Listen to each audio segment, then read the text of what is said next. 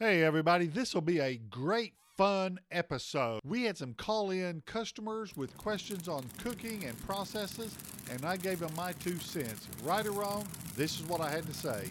Welcome to the Butcher Barbecue Podcast, world headquarters, Wellston, Oklahoma. The Butcher turned Pitmaster, your host, David Bouska. Welcome, everybody, to this week's episode of the Butcher Barbecue Podcast.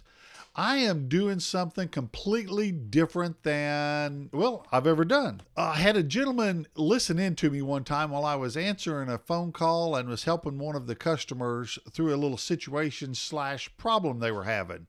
And he told me, he said, you know, that would be a great podcast. The more I thought about it, the more I liked it. So I made a big old post on Facebook for that very thing. And we've got our first caller. Mike Winkleman, welcome to the show. Thank you. It's a pleasure to be on, and I love watching Butcher Barbecue and listening to their podcast. I've seen you on TV with the Pitmasters for several years, and it's a pleasure and an honor to be on and actually have some of my questions answered in barbecue. Well, I'm going to be flat honest with you, dude. It's my honor that you watch, listen, and still watch those shows. Um, I appreciate you very much. Thank you. You're welcome. Well, let's just give everybody a quick rundown, a little bit of what you cook on. I have an Oklahoma Joe currently, stick burner. Kind of looks like, you know, my dad calls it a choo choo train with the chimney and the smoke rolling out of it. I actually got it from a friend of mine who gave it to me as a gift because he had a couple extra, and I was always interested in smoking meat. And my brother and I got into it uh, about probably six to eight summers ago, and we only used a little Weber kettle grill. We just kept saying, "There's got to be something that we can do better or easier or more," you know. And we always wanted to invest in it, and none of us had enough money to get like a, a really nice smoker. And so eventually I fell into the, I've loved it ever since. It's addictive and it's a great hobby to get into. So, do you cook mostly for the family? I do. I cook for my family. I do a lot of ribs. I do a lot of pork butts. I still have yet to tackle a brisket, which I absolutely want to do, and I'm going to do because I won one of your boxes through a different website, Smoke 'em if you got 'em website on Facebook. I got that box from you, and there's an injection in there for a beef brisket, and I'm just waiting for the time to do it. I just haven't tackled it yet. But my biggest thing with cooking, smoking on my smoker is one of the biggest things is which I wrote into you about was the dreaded stall. Okay. What do you have any particular question about it, or what it is, or how to alleviate it? What what kind of questions are you wanting to ask about it? Uh, my big, my, I guess my probably three things. How to alleviate it, yes. Why it happens, if you know that, because I'm not sure anyone does, but you've been doing it for so many years, you must have an educated guess as to why. And what's the best way to combat it? Okay. This is not brain surgery, but we need to step back and I want to educate just a little bit on what's happening while you're cooking. When you're cooking in a chamber, in a smoker chamber, the meat has a lot of liquid in it. Beef is mostly 90, 95, 98% all water and with a little bit of muscle cells and the, the connective tissues and all that. So for it to cook, the moisture has to dissipate out of it while it's cooking, which will firm the meat up and start all that the actual stall process, what happens is if you do not wrap, if you do not, well, let me let me refrain from saying do not. While it's cooking, the meat has to lose that moisture. It starts coming out into your chamber, and moisture starts dissipating from the meat at about 145 degrees. Okay. The stall starts at about 170. Yep. Okay. I've noticed so that. what what you need to do, what we highly highly recommend is that you wrap your brisket, your pork butts, your ribs, any of that at about 150 to 155 degrees. What that's going to do, that's going to start a quicker steaming within the meat and it's Mm-hmm. going to scream through that uh, stall process, once it hits 170, it's already cooking so fast, it's going to go right on through. Does Okay. that help with that any at all? It it helps a ton. Um, when I cook my ribs, which I would say I've probably had the most success with, I use typically that three two one method, where after about three hours I wrap automatically and let them sit for two hours wrap. I don't know if you believe in it or not, but that seems like it's been the most successful for me. There's not that's not a bad system. It doesn't work for my style of cooking, Mhm. but that doesn't mean it's a bad system. There's Right. never one right or wrong way. This is my opinion. I cook on pellets, and what you have to remember is your heat is um, airflow and heat. Correct. So if you've got a smoker that flows more air, it's going to change that 321. It's going to change when you need to wrap. In my personal opinion is I like wrapping like I said 150 to 155 is my favorite when it comes to brisket, when it comes to pork butts. So we wrap but when you do this what you're going to have to remember it's going to speed up your cooking cycle a lot. You're going to you're going to cut out possibly on big meats 2 to 3 hours in your whole process. That's So kind of that important means your finishing temperature is going to have to get higher to break down the same amount of connective tissues, collagen, and all that, and still make it tender. Right. Because I was noticing, I actually did 11 pork butts. My brother had a wedding this summer, and they, my brother and his wife both have married, but, but they did a wedding and they kind of did it themselves. They found a venue of a friend and whatnot. I did 11 pork butts for it. Now we had to freeze them because I could only do about three a time on my smoker, and they turned out excellent. And everyone at in at the wedding loved it.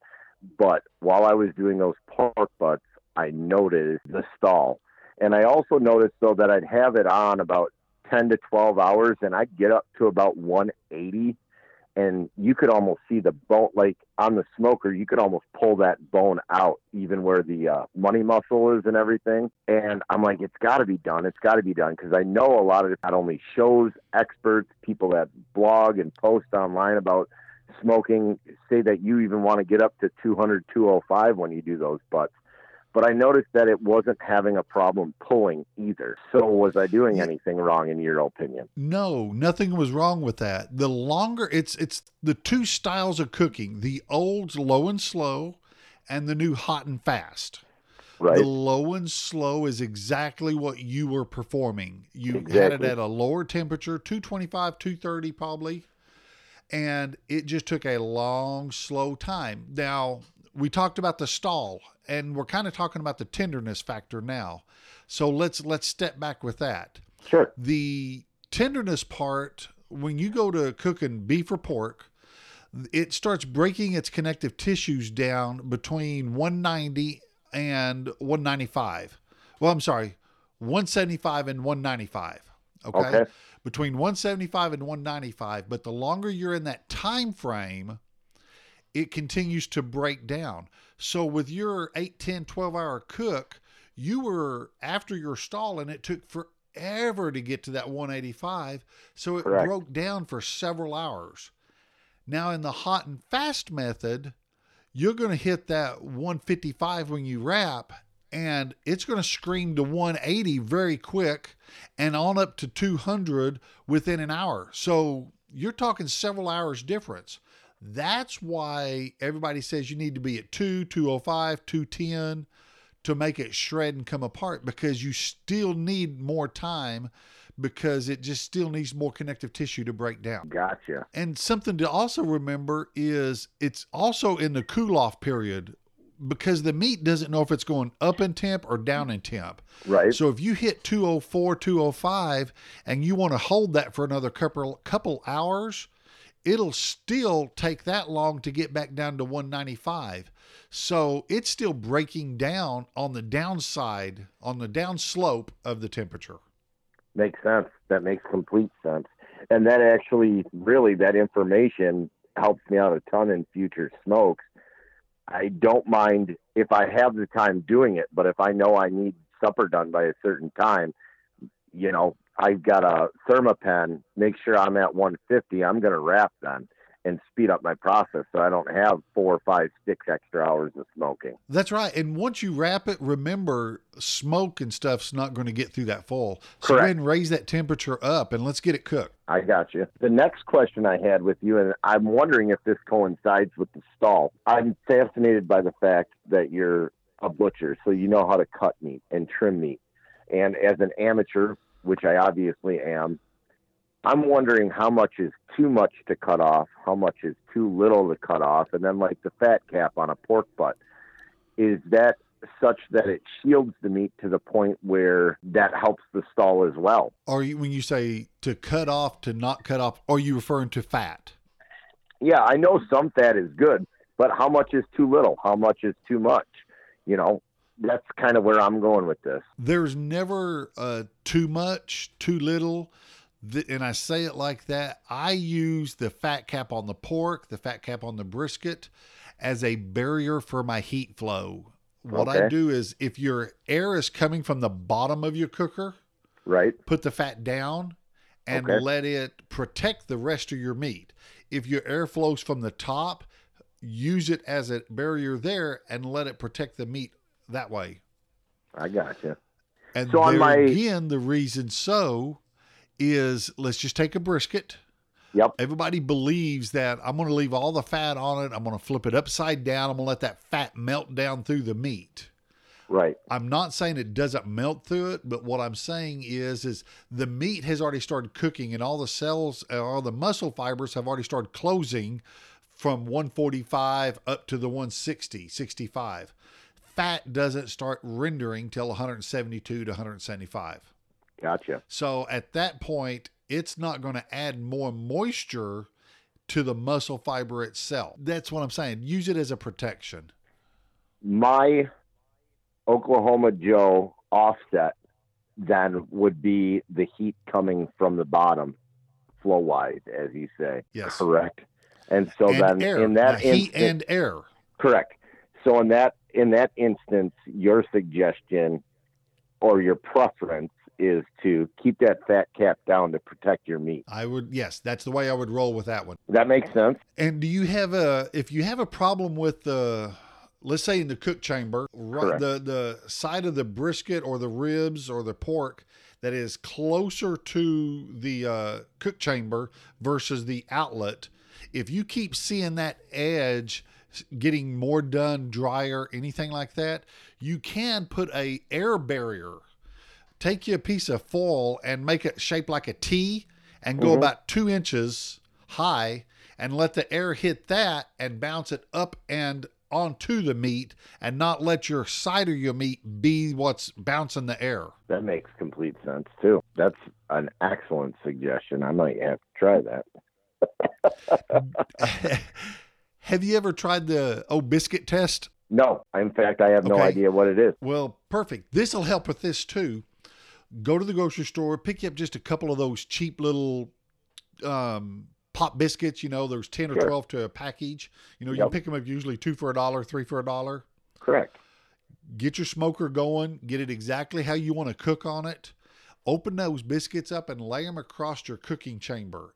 Everything that where you would be putting meat. Check it in five minutes and see what's not done, what is done. Check it in 10 minutes, see what's more done than the other Right. you're going to see the heat where it comes up from the bottom and the top may be golden brown where the bottom might be black move over eight inches and it might be golden brown on bottom and golden on top move over another eight inches away from the heat and it might be just barely brown on the bottom and black on top. Watch where that's locating at. You'll find your hot spots, you'll find your airflow hot spots. Then, while you are cooking, and let's say, like you stated, you need to get something cooked for supper, just make a mental note that section right over there was hotter during my biscuit test. That's where I'm putting this at real quick. I got to get it hot because it's already wrapped up. I just need to get it cooked. Now, one more question with that biscuit test. Do you set those then right on your grate as opposed to a pan? Because a pan would heat up faster, correct? And then throw off. That is right. any- You don't want a pan because that's going to change airflow. Correct. I, I understand that. That makes sense. And the upside to all of it is if you had some strawberry jelly, you can always have a little um, dessert. Right? that sounds fantastic. That's complete. That makes complete sense. I have I've puzzled over both of those for a while, and it makes complete sense. Well, good, good. Can you think of anything else? I guess my thing, just being a fan, what is your favorite thing to cook, and and what have you been most successful at? That's a great question. When it comes to grilling, I'm a big fan of a ribeye steak. There is, is it's extremely hard for me to get off of ribeyes for grilling. Now, when it comes to smoking, I'm I really like smoking brisket. That's that's probably my favorite. How long did it take you to? And I know everyone has ups and downs. Smoking is a constant battle. Maybe that's why I like it so much because you can bang out something awesome one day and the next day maybe it's even like your golf game where it's just not as good and you had better expectations but how did you perfect your brisket then I wasted a lot of meat. really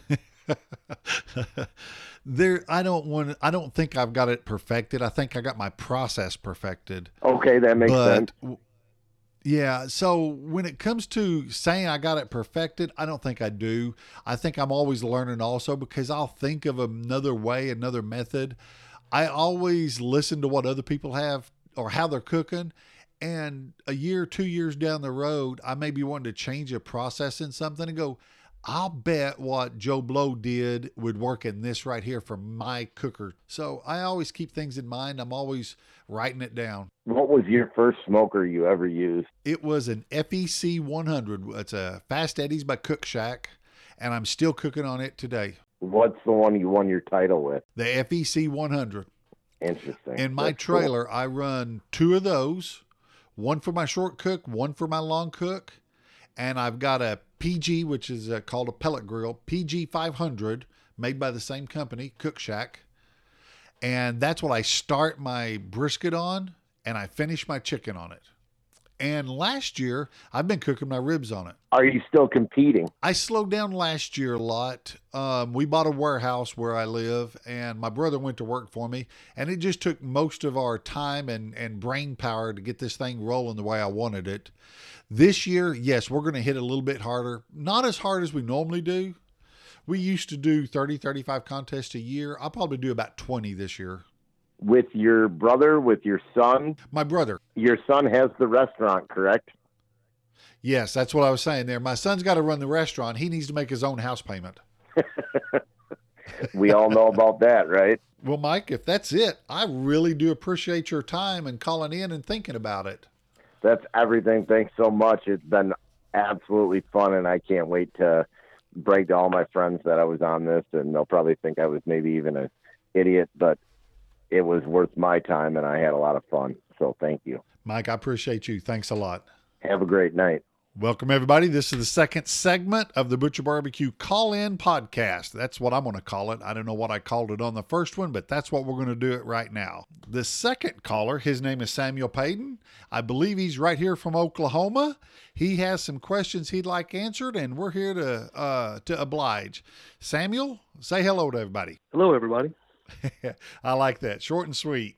Samuel, well, tell everybody where you're from. Sure. Uh, I'm from Bartlesville, Oklahoma. Uh, I've been up here for, oh, about 10 years. I'm originally from Beggs, Oklahoma. So lived in Oklahoma my whole life. Oh, nice. What do you cook on? So I have uh, three smokers I use. Uh, two are uh, drum smokers uh, that has custom made a couple years ago.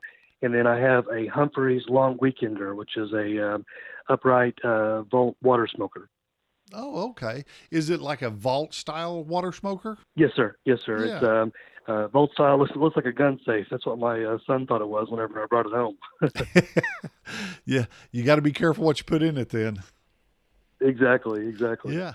So, what's your favorite method of cooking? Do you like the drums better or do you like your water bath cooker? You know, um, both of them are pretty consistent as far as uh, holding temp. Uh, the drums are are a lot easier uh, as far as loading and getting my fuel ready, and I can get them up and running and up temp uh, in about half an hour and uh, ready to smoke on. The the the Humphreys is, is a great smoker.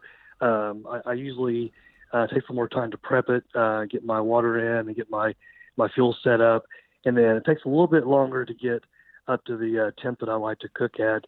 And then I also uh, have to kind of whatever I'm smoking on it, make sure I'm not peaking too much because when you open that door, you use a lot, uh, lose a lot more heat than you do with the drum smokers. Uh, they they kind of uh, bounce back a lot faster. But as far as uh, long cooks, uh, the Humphreys, I've had it going 12, 14 hours and just uh, riding steady.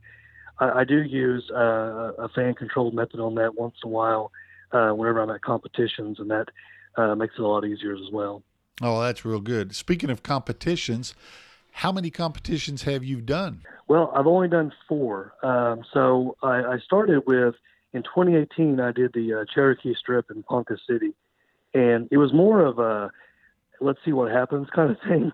Um, I, I never really was seriously into co- competition barbecue, but I, I've watched a lot of you know uh, barbecue pitmasters, which I uh, where I first you know got introduced as you, and and um, I thought you know what the heck I'm gonna try it out. So me and my dad loaded up, and at the time we had a pull behind uh, big offset smoker, and uh, we went over there, and you know we didn't do very good, but we didn't come in last, and uh, that was kind of a, a achievement, and we got all our meats turned in on time, and then after that, I've um, I just kind of caught the bug, and and last year I didn't get to do as many as I wanted to. I did I did the Cherokee Strip again, I did the uh, one in Bixby, and then I did a, uh, a backyard competition up here uh, just north of me in Independence, Kansas. Oh, really nice. So you've cut your teeth just a little bit. You get the understanding and the grasp of competition cooking. Yes, sir. Yes, sir. And from the first one I did in 2018 to the last one I did this last fall in uh, Ponca City, I, I've just done a complete, you know, turnaround. I mean, I, I didn't know what I was getting into. Uh, and then the last one I did, I actually got my name called a couple times. So Very uh, that really just kind of energizes you as well. Yeah. Well, what would you like to ask? What kind of questions or thought processes do you have? And my opinion's my opinion, right, wrong, or indifferent. Hey, people can take it as a grain of salt. But tell me what you're what you're thinking, and I'll tell you what I'm thinking. So, um, you know, I feel pretty good about about the meats I smoke. The brisket is probably my my toughest competition uh, category, mainly because it's it's the hardest to practice. Um, brisket prices are, are pretty high, and and so I don't get to practice those as often as I do chicken, ribs, and, and pulled pork. Whenever I do get one, I think I, um, I I'm more concerned about you know trying to do a perfect practice as far as a, a trial and error. Sometimes I cook them and they just kind of come out more of a, a roast beef flavor than a uh, a true like you know Texas style brisket. I always hear about you know doing you know combinations of salt and pepper and then uh, you know applying maybe some different rubs. Just kind of wanted to get your thoughts on you know maybe what kind of um, techniques I can do as far as you know trimming and um, injecting and and the rubs I use to kind of maybe get more of that brisket barbecue flavor as opposed to uh, mom's pot roast. Okay. Let's, with what you just said, was a mouthful, and I'm going to start with one thing that you st- uh, commented on. You said Texas style brisket. Define to me what you're calling a Texas style brisket. Wrapped, unwrapped. Um, you said salt and pepper. Is that what you're calling a tex- Texas brisket? Yes, sir. Yes, sir. More of the really thick bark, you know, more uh, pepper, salt and pepper, garlic flavor, not sweet. Uh, I found that whenever I do my research, that's kind of what more people go with as, as opposed to, you know, and plus my, my profiles for my ribs and my pulled pork are pretty much uh, similar, uh, being pork and then my chicken as well. And then when you get to beef, it kind of has to be almost the exact opposite. So, Okay. Let's step into another question before I go into throwing my answers at you. The next question I want to ask is Are you wanting a, breast, a brisket style, Texas brisket style for competition or for the backyard? for competition. Okay. Um, no, no, and I, I I also kind of want to throw it back to you as far as you've been on the circuit longer, you know, than I have, and obviously much more experience. And, and I've only been to a couple, and that's kind of what I've picked up on. Wasn't sure if if you know you had a different opinion. I, I, I have a whole different opinion completely. I do not Okay. feel, especially in the area that you're cooking in, right here in our back door, I do not mm-hmm. feel that the traditional restaurant Texas style brisket will do you any good in competition. Okay. Okay. The heavy bark, the wrapping it in paper, salt, pepper, stop right there or add garlic. I don't think that's going to do you any good in competitions setting around here in the Oklahoma and and I may be, I'll stretch out there in Texas because we've won some first places. We've won 180s in brisket. We've had that in Texas. And I'm just going to say, not on a regular basis will that win in Texas. Does it help? Okay. Absolutely. But that is not what's winning on a regular basis in competition barbecue. I'm liable to get 300 emails, hate emails on that one, but that is what I feel. There again, this podcast is called Butcher Barbecue Podcast. this is my opinion. And my opinion is is if that's the way you're wanting to go in competition, we can steer you that way and get you fixed up. But that is not mm. where I would want to steer you in the way I feel that you would get yourself any calls or, or get you a top 10 uh, placement. Okay. Now you tell me what do you want me to, to work with on you? Do you want me to give you some of the better stuff for a Texas style or what I feel will win in this area? Well, I, I appreciate uh, you know your opinion. Um, what you feel would would uh, be a winner. Okay, fair enough. First off, the let's start with your um, test cooking.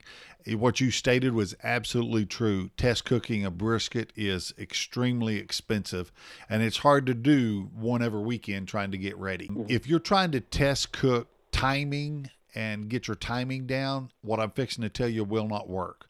But if you're trying to test cook for flavor, method, um, anything like that, what I'm fixing to tell you is awesome. Take one brisket, trim it down for a hmm. competition. And I personally like separating the flat and the point for competition. Mm-hmm. If you've got any questions on that, you know, it's hard to tell you over the phone um, where to hit it, what, what, what angle, and all that stuff. I've got some YouTube videos that break down brisket. One is just trimming a butcher style brisket.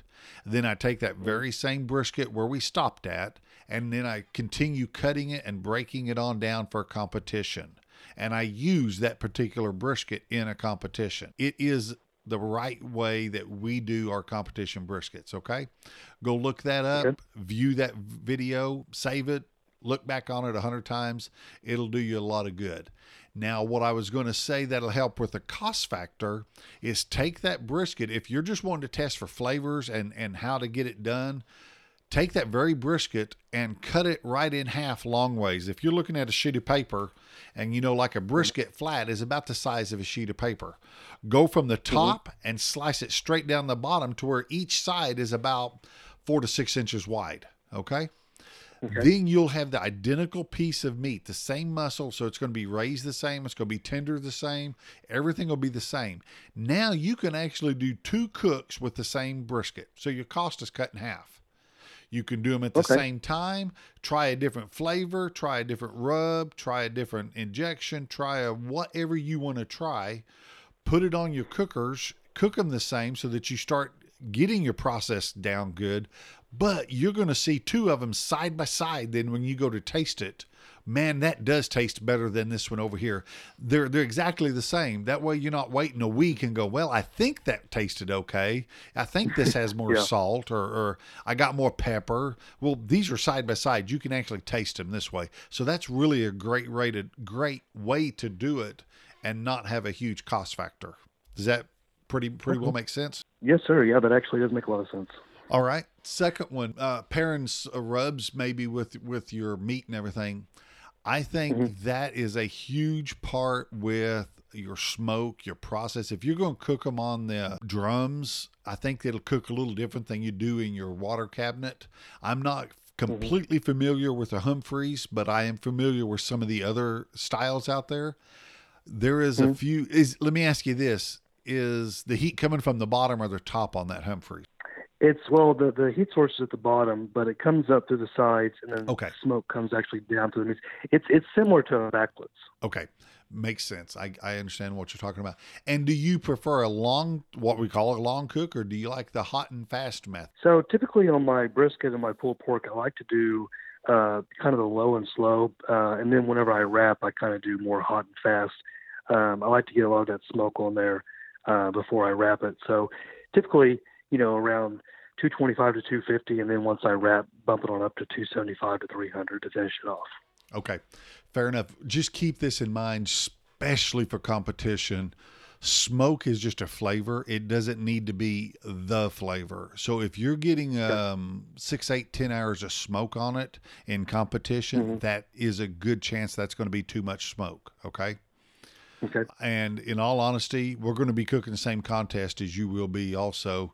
Feel free to swing by and say, hey, man, this is Samuel. I talked to you on your podcast. Let me try a slice of your brisket. I'll be happy to give it to you and let you try a slice. And you can compare your own with how much smoke am I getting? Am I way too much versus what he's doing? Feel free to uh, stop by the old red trailer and, and knock on the door. That's I can tell you myself, okay, I cook on a pellet grill, which is a milder smoke to begin with.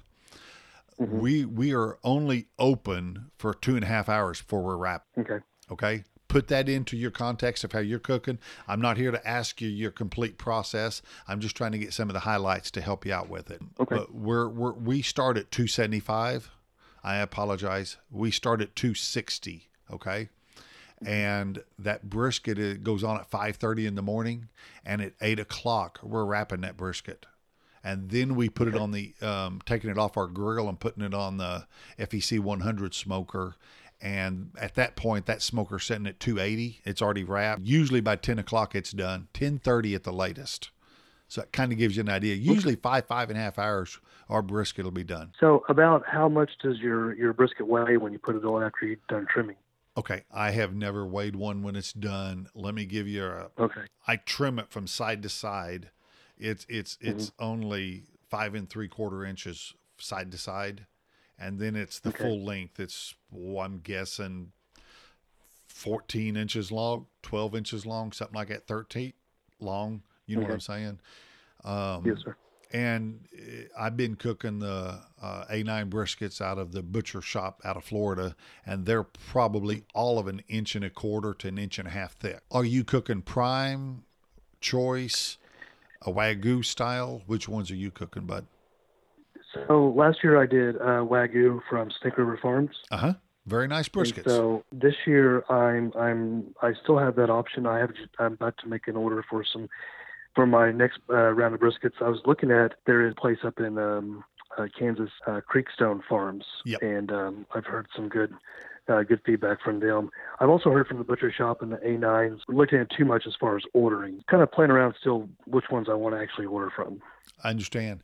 And if you get with James and Kevin down there at the butcher shop and everything, tell them I said, hey, okay? Okay, okay, Um, and now back to the Creekstone brisket you're talking about. They're just right outside of Wichita up here, and I love their meat. I have I use their prime grade briskets for better part probably of ten years. I I don't think you can find a tastier prime brisket that there is. Mm. When it comes to prime, that is the cat's meow in my opinion. We actually use their choice briskets in our restaurant. That's the sole brisket we use. Now, I was I would like to think I was one of the last sole survivors of cooking prime brisket on a high level competition, 35 contest a year type world until I finally went to the Wagyu world. Mm-hmm. I actually finally beat myself in the head enough to realize competing in this competition world, this is the one grade of meat. If you can afford it, you need to buy it. Um, if you cannot afford it, do and cannot practice with it, do not buy one just for competition, because I am also in the wheelhouse of believing your meat has got to be cooked absolutely perfect. Okay, if you can cook a prime brisket absolutely perfect, and the flavor will be there, you will. There's a great chance you'll be in the in the top ten, top fifteen. Okay, because it is also cooked perfect. Will you win it? Right. That's not up to me. I don't know. Sure. I think you increase your chances by having the wagyu. Okay. Mm-hmm. That's where I came along, and that's where I, I finally believed that because I was cooking some of the most amazing prime briskets, and I just couldn't top into the top five. So my advice on that is is don't practice and cook the primes at home and buy one wagyu for your contest because it's going to cook different. Yeah, and I, I, I do. I know I, I, I did practice on, some primes last year, and then whenever I'd get in the comp, I would noticed that, that it was it was a lot different. So I, I did make that mistake last year, so that's not one that I want to make this year. Yeah, that's. I'm I'm glad you said that because that's a fact. It does cook different. It finishes different. Everything's totally different. But if you've got your primes down solid, and I mean solid, and you're happy with them, man, if why not run one? Why not give it a try? Right. Especially if it is is is right. Knowing what a, a right brisket is, if you feel like you've got it right, go with it, bud. Be positive in it. Put your rub on it. I personally, we use our grilling addiction on it, and that is a heavy garlic salt. It's got some black pepper in it, and it's got some other goody goody stuff in it. But that is our base on all of our briskets, and then we can we back it up with our premium rub, which is a standard good old red brisket rub. Okay. I do not sauce my brisket slices. Uh, I do au jus our brisket with the wrap juice. Um, we do sauce our burn ends, but I do not sauce the sliced brisket. As far as injecting, if you're going to cook a prime brisket, I absolutely love our prime brisket injection. Whenever, if you're cooking a Wagyu, if you're cooking one of the lower grade Wagyus, the blacks or uh, lower grade ones, let's just call it that. I'm not 100% sure on the gradings on them. The prime brisket injection is the way to go. If you're cooking one of their golds or the, one of their high, high, high, heavy marbled briskets, I, I prefer just the original brisket injection because it has so much robust flavor in it. I'm, I don't want to change it and make it taste roast beefy. Right. Yeah, and I, I was going to ask you. I, yeah, I, I've been using your your prime injection and cutting it with mixing it with beef broth, and that's been my injection. And then using uh, kind of a, a salt and pepper based rub, and then something more of a, a red red rub for the finish. But uh, again, I, I think it's been coming out a little bit too salty. So I'm wondering if I'm putting it the first coat on a little bit too heavy, or if I'm using too much. Uh, if I should skip the broth and mix it with water whenever I do my injections. I would say your uh, sodium flavors coming from your rub. How early are you putting your rub on your brisket? So typically, what I like to do is I, I trim the meat uh, at home, and once I get inspected, I, I inject, and then typically uh, a couple hours before I put it on, I like to let it sit out and get room temperature, and then try to put the rub on at least an hour before. Well, that's that that shouldn't be making it salty then. Yeah, I I, I put my rubs on my brisket nine o'clock Friday night before I go to bed. So no, an hour before is not going to get it salty. So that shouldn't that shouldn't be it then. Yeah, it may be your sodium content in your injection then if you feel it's salty. Let me let me throw this out there and let you. If you feel like it's salty, do you add sauce or au jus to your brisket when it's finished? So I like you. I don't use uh, commercial sauce on my brisket. I just use the the juice that it that, that it's uh, wrapped in whenever it's cooking, and then I I brush it on there before I uh, turn in my slices. Okay. When you say you're tasting it, it's salty, is that one of your finished slices or is that one cut without your au jus? Because I'm wondering if your au jus isn't salty. Yeah, typically it's it's before I um, when, when I first cut, and these have been um, more at home on my trial run. Typically, um, on my competition ones, I have not noticed as being very salty. Mean, the, the, my competition ones have actually been better than ones I've cooked at home trial runs, but it's just been didn't have that wow factor. I mean, it was good brisket, and you know, I was happy to put my name on it, but it didn't have that oh wow. So I don't know if it's uh, again, I don't know if my my top rub is not robust enough and maybe not covering up some of the the saltiness of the base rub. Okay, you're you say you're making your homemade rubs there. What type of salt are you using? Is it a table salt? Is it a flake salt? What is it? It's kosher. It's a, is it a kosher flake? Kosher. Yeah. Okay, cut that and cut that down to about twenty percent of whatever Okay. it is you're using. Um, let's say if you got a pound of it, take take it down to twenty percent, and then add in some of the regular fine ground uh, salt. Okay, because the flake Okay. salt it will completely stay right on top of that surface. Okay, and it will not melt in. And then so when you're tasting it, absolutely, that's all you're going to taste. So so cut it down. I love flake salt, and that is in some of our rubs for that very reason.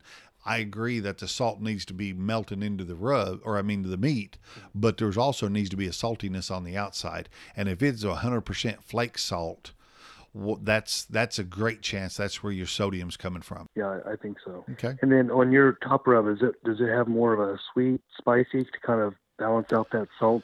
It's not spicy. It's a brown sugar base rub, so it's got a little bit of the Yeah. sugar's flavor in it, and then it's got some white sugar in it also. Um, it does have salt in it. Um, it is not does not have any MSG, but our grilling addiction, the first one I mentioned, does have MSG. So yes, it has some sweetness to maybe help cut some of it. Yes. Okay. When you're wrapping your brisket, what do you wrap with? I mean, are you using some beef stock? Because the wrapping is something that's generally overlooked but wrapping mm-hmm. can also make it salty, but it can also enhance the flavor if it's a good, robust flavor. Yeah. So typically, what I've been doing is that I take about half of what I use whenever I inject injection recipe, and then the beef broth, and I mix it, and then that's what I put in the foil whenever I wrap it. That is not uncommon. Sometimes the injections themselves is salty, so I'm just trying to track down a little bit of the salt flavor.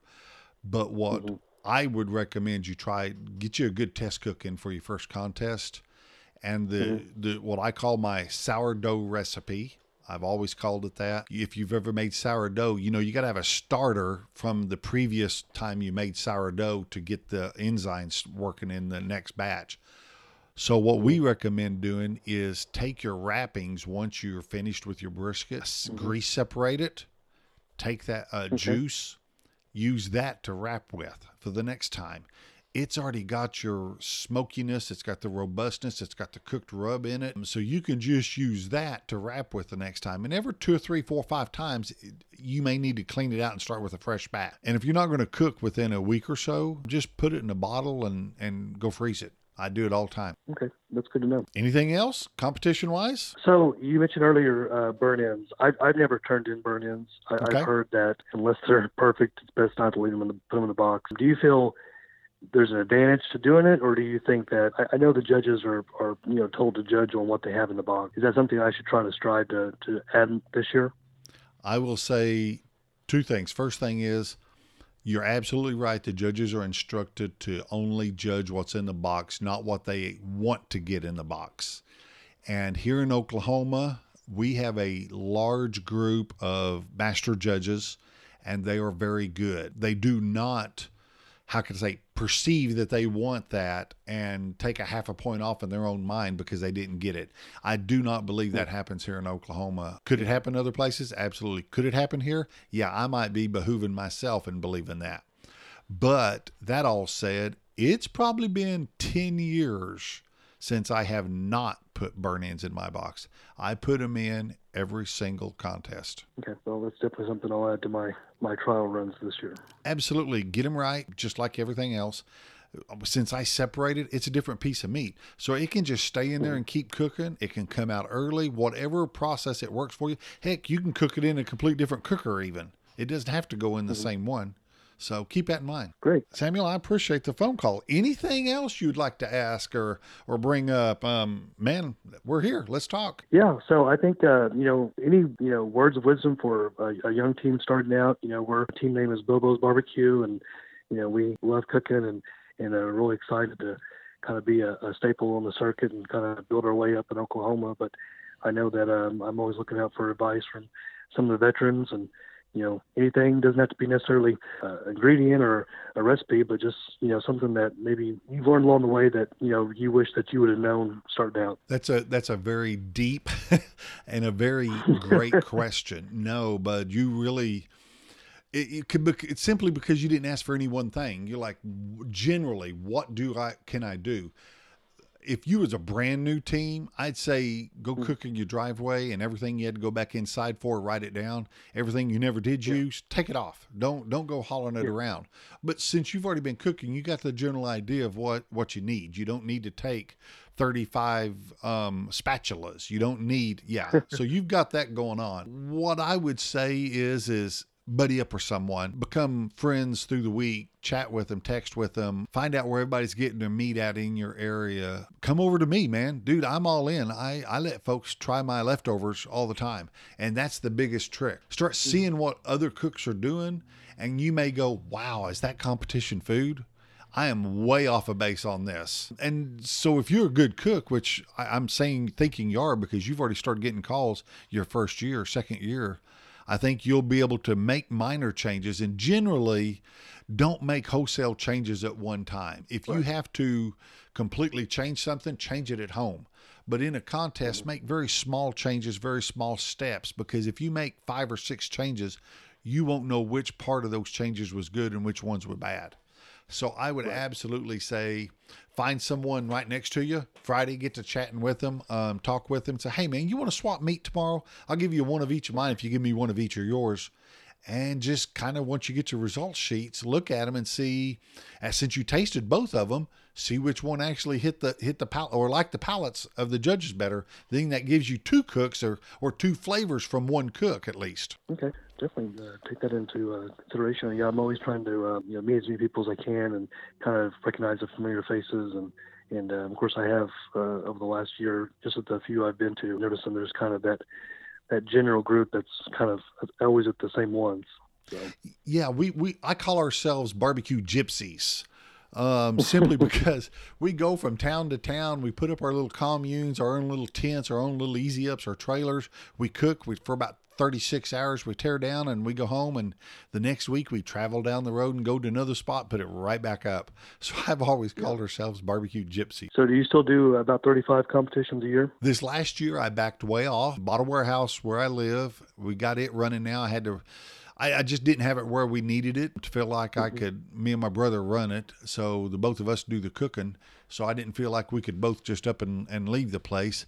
We, I don't even know what I did last year 14, 15, 16, maybe even 10. I don't really know. But this yeah. year I'm, I'm going to probably do about 20 is what I've got on my radar. Okay. What's your first one coming up? Not this coming weekend, but the next weekend. I'm going to be down in Huntsville, Texas at uh, Shotgun Fred's. Good deal. Yeah, I'm going to be, uh, Shawnee's my first one. In, oh, March. okay. And, yep. uh, and so I've um, been kind of gearing up and doing some practice and and um, you know I, I've been I, I do a lot of chicken and pulled pork and ribs uh, generally anyways for the family, but brisket was one thing that I kind of want to mainly talk to you about, just kind of get your idea about your your practicing methods and kind of your overall you know base flavors, and I, I appreciate your uh, your feedback. Oh, you bet. Yeah, Shawnee, we're going to be there, so make sure you stop by and say hi. Something I didn't bring up was uh, the turn-in boxes. Do you make yours okay. on site? I do. I do. I usually, actually, my wife Rebecca makes those for me. She uh, uh, does those the morning of, and we keep them in a cooler so that um, uh, stay fresh. And then, typically, about 30 minutes to an hour, we we uh, let them set out so they're not the meat's not going on top of uh, cold garnishing. That's that's great. That's exactly what I was going to even mention. Also, was get them back to room temperature before you put your meat in it. But that's one more thing. If if she's busy or if there's a lot going on, you can make those boxes prior, just like trimming your meat.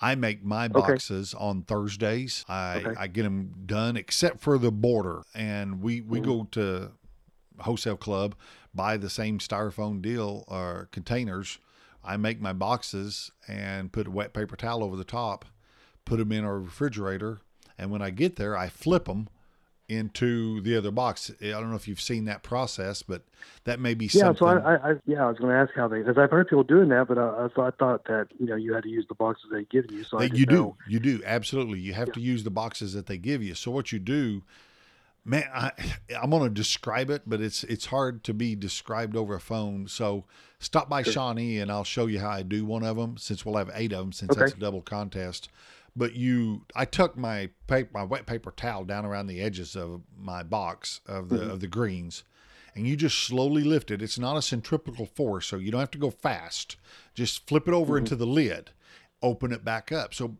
basically you're looking at the bottom side of your box or your greens. Take mm-hmm. their box and lay right on top of it and slowly just rotate it and flip it right back on top. Pull your box and discard it and that's sitting there and it's it can be just a little bit off to the side up and down. That's what I use that paper towel for. And then while before mm-hmm. I pull that paper towel out, I just kind of maneuver it back into place, ease the paper towel out of the edges that I had it in, and there it is. It sets right there one less thing to have to worry about, think about, do on a competition. Okay, great. Yeah, I'll definitely stop by and uh, yeah. and uh, meet you face to face and learn that technique. Yep, absolutely. Love to show you that. And so, real quick, you know, you mentioned that you do kind of your your your brisket kind of about five hours. Do you do the same technique with your pulled pork, or do you let it go a little longer since it's kind of more a bigger piece of meat that you have, you know, different areas that you're trying to pull and and slice? pork butt goes in 30 minutes before the brisket does. Okay. And sometimes it takes 30 minutes to 45 minutes to get done longer. But it's Okay. basically six to six and a half hours. Okay. So not far off. It's still a faster cook, but it's not far off. Yeah. Typically, I start out with about um, you know eight to ten pound pork butts and trim them down. I usually do two, one so I can make sure I get the money muscle not as you know where I want it, and the other one from my pulled my slices. Now, I think I have been putting mine in way too early. Of course, I do have a warmer that I keep them in in case I get them done too early. But I, I think that it's interesting. You know, I, I was under the I, I thought that I needed to smoke them as much as I could, but you know, saying that smoke is just a flavor and that the judges, you know, want to see some of that, but as well as the, the rubs and injections. You know, That's makes A right. lot of sense. it, it it's a balanced meal. It's just like anything else, like going and buying a ribeye steak at a restaurant. You want to taste the meat, or you want to taste a little bit of the char from the deal. You want to taste a little bit of the, the spice, salt, uh, garlic on the outside. It's the total meal package. So that's something to keep in mind. Okay. All right. Well, Samuel, if you think of anything else real quick, Uh, no, it's Okay. one of those things where I'm sure when I meet you at Shawnee, I'll probably have a million more questions. But uh, right now, I think uh, I, uh, I appreciate all the information you've given me. Well, we appreciate it. And, and I appreciate you allowing me to audio tape this, and we'll make a podcast out of it and we'll share it. And maybe a lot of folks will learn from what we both had to talk about. Absolutely. You bet, Samuel. Thanks for your time. Thank you. I appreciate you having me on. You bet, bud. Smash that subscribe button and be ready for Butcher's next podcast.